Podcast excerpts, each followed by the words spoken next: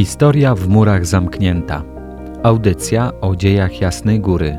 Zaprasza dr Adrian Kosowski.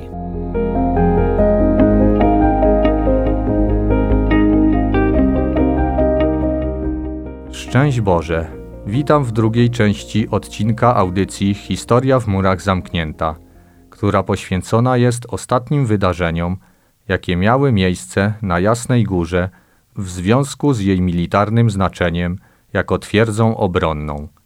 W tej części opowiem o zagrożeniu skarbca jasnogórskiego, tym razem ze strony wojsk francuskich, o próbach zajęcia fortecy jasnogórskiej przez wojska austriackie i ostatnim boju, który zakończył się jej opanowaniem przez wojska rosyjskie po klęsce Napoleona, co w konsekwencji ostatecznie przesądziło o utracie znaczenia militarnego Jasnej Góry.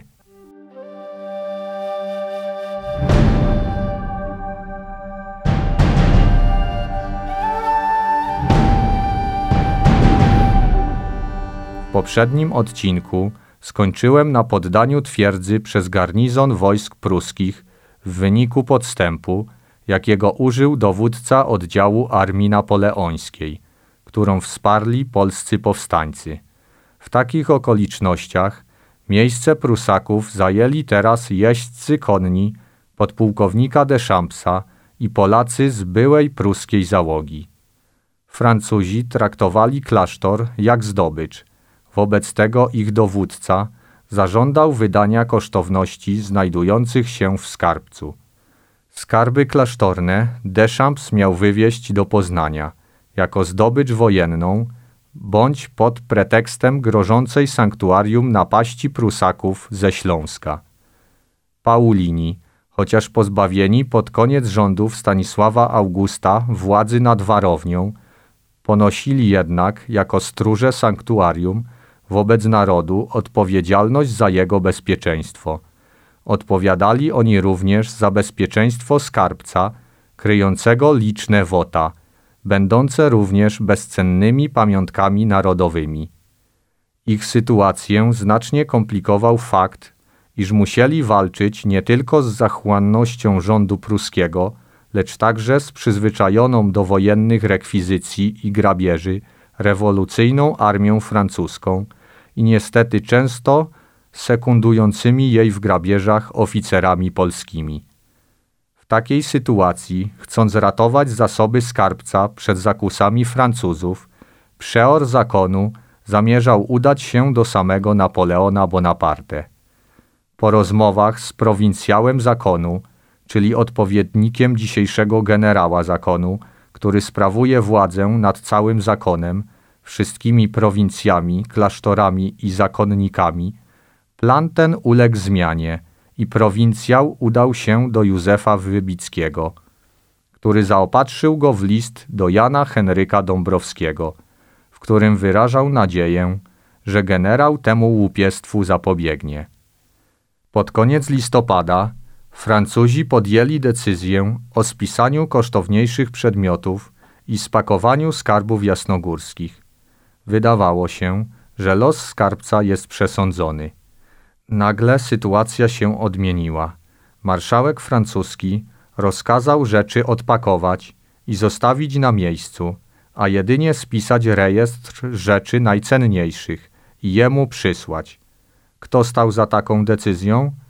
Prowincjał zakonu dotarł z listem do generała Dąbrowskiego, a ten sprawę skarbca wziął sobie do serca i od razu udał się z nią do marszałka wojsk francuskich, który do czasu powzięcia decyzji przez Napoleona rozkazał skarbiec zabezpieczyć pod nadzorem poprzednich strażników i sporządzić jego inwentarz.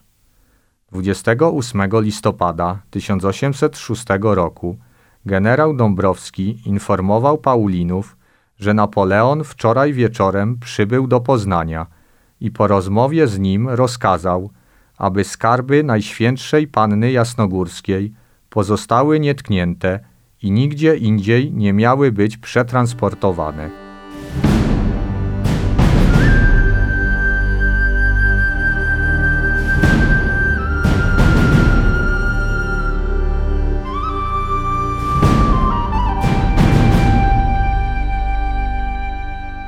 Od drugiego grudnia klasztor i skarbiec znalazły się w całości pod polską kontrolą. Wykorzystując trudną sytuację polityczną i wojskową Napoleona wiosną tysiąc osiemset dziewiątego roku, Austria zaatakowała Księstwo Warszawskie.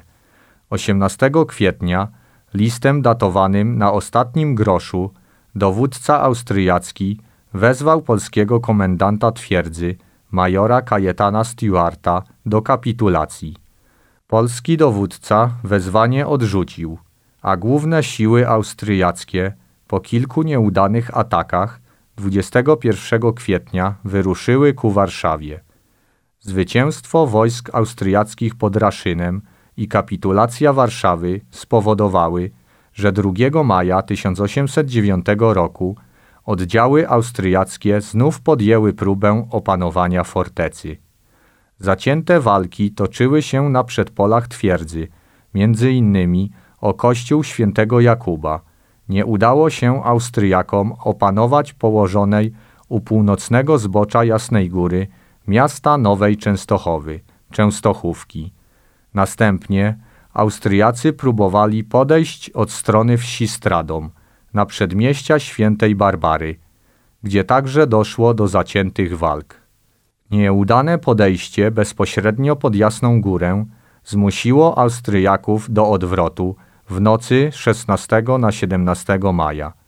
Twierdza jasnogórska zyskała po raz kolejny sławę, odpierając zwycięsko ataki wojsk austriackich, a dowodzący obroną major Stuart otrzymał awans na stopień podpułkownika. Niestety dobry los szybko się odwrócił. Nastąpiła bowiem klęska armii Napoleona w Rosji. Na początku tysiąc osiemset trzynastego roku wojska rosyjskie wkroczyły na ziemię Księstwa Warszawskiego. Z upadkiem Napoleona nastąpił koniec warownego znaczenia Jasnej Góry. dwudziestego trzeciego marca tysiąc osiemset trzynastego roku rozpoczęło się ostatnie w dziejach oblężenie twierdzy jasnogórskiej przez wojska rosyjskie dowodzone przez generała Sakena. ósmego kwietnia polski garnizon twierdzy na honorowych warunkach z bronią i sztandarami przy dźwiękach muzyki opuścił jej mury. Siły polskie liczyły tysiąc osiemdziesięciu dwóch żołnierzy i dwadzieścia cztery działa. Rosyjskie siedem tysięcy siedemset siedemdziesięciu czterech żołnierzy, w tym tysiąc trzysta czterdziestu dwóch kozaków i czterdzieści osiem dział. Podjęcie decyzji o kapitulacji było spowodowane fatalnym stanem twierdzy. Odcięta została ona od wody, zniszczone zostały przez Rosjan magazyny, jak również uczyniony został rozległy wyłom w murach twierdzy, znakomicie ułatwiający decydujący szturm. Był to ostatni bój w murach obronnych fortecy, zamykający jej dzieje trwające prawie dwieście lat. Z polecenia cara Aleksandra pierwszego na początku czerwca generał Saken rozkazał zburzyć mury forteczne. W tym celu zebrano dwa tysiące chłopów z okolicy, którzy pracując do połowy lipca tysiąc osiemset trzynastego roku rozebrali mury do połowy wysokości i zasypali fosę. W ten sposób twierdza maryjna Fortalitium Marianum jako obiekt militarny przestała istnieć. Dopiero kolejny car Mikołaj pierwszy, brat Aleksandra pierwszego, w tysiąc osiemset czterdziestym trzecim roku zezwolił na usunięcie gruzów i odbudowanie murów obronnych z cegły i kamienia, według dawniejszych, choć nieco zmienionych planów. W tej formie przetrwały one do dnia dzisiejszego.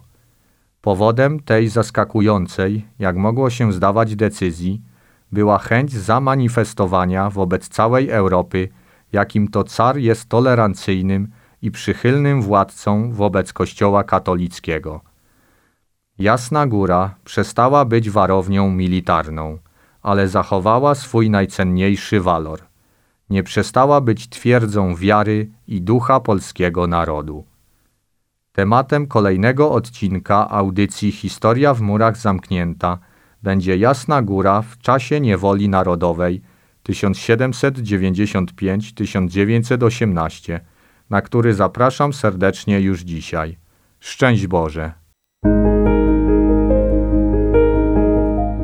Historia w murach zamknięta. Audycja o dziejach Jasnej Góry. Zaprasza dr Adrian Kosowski.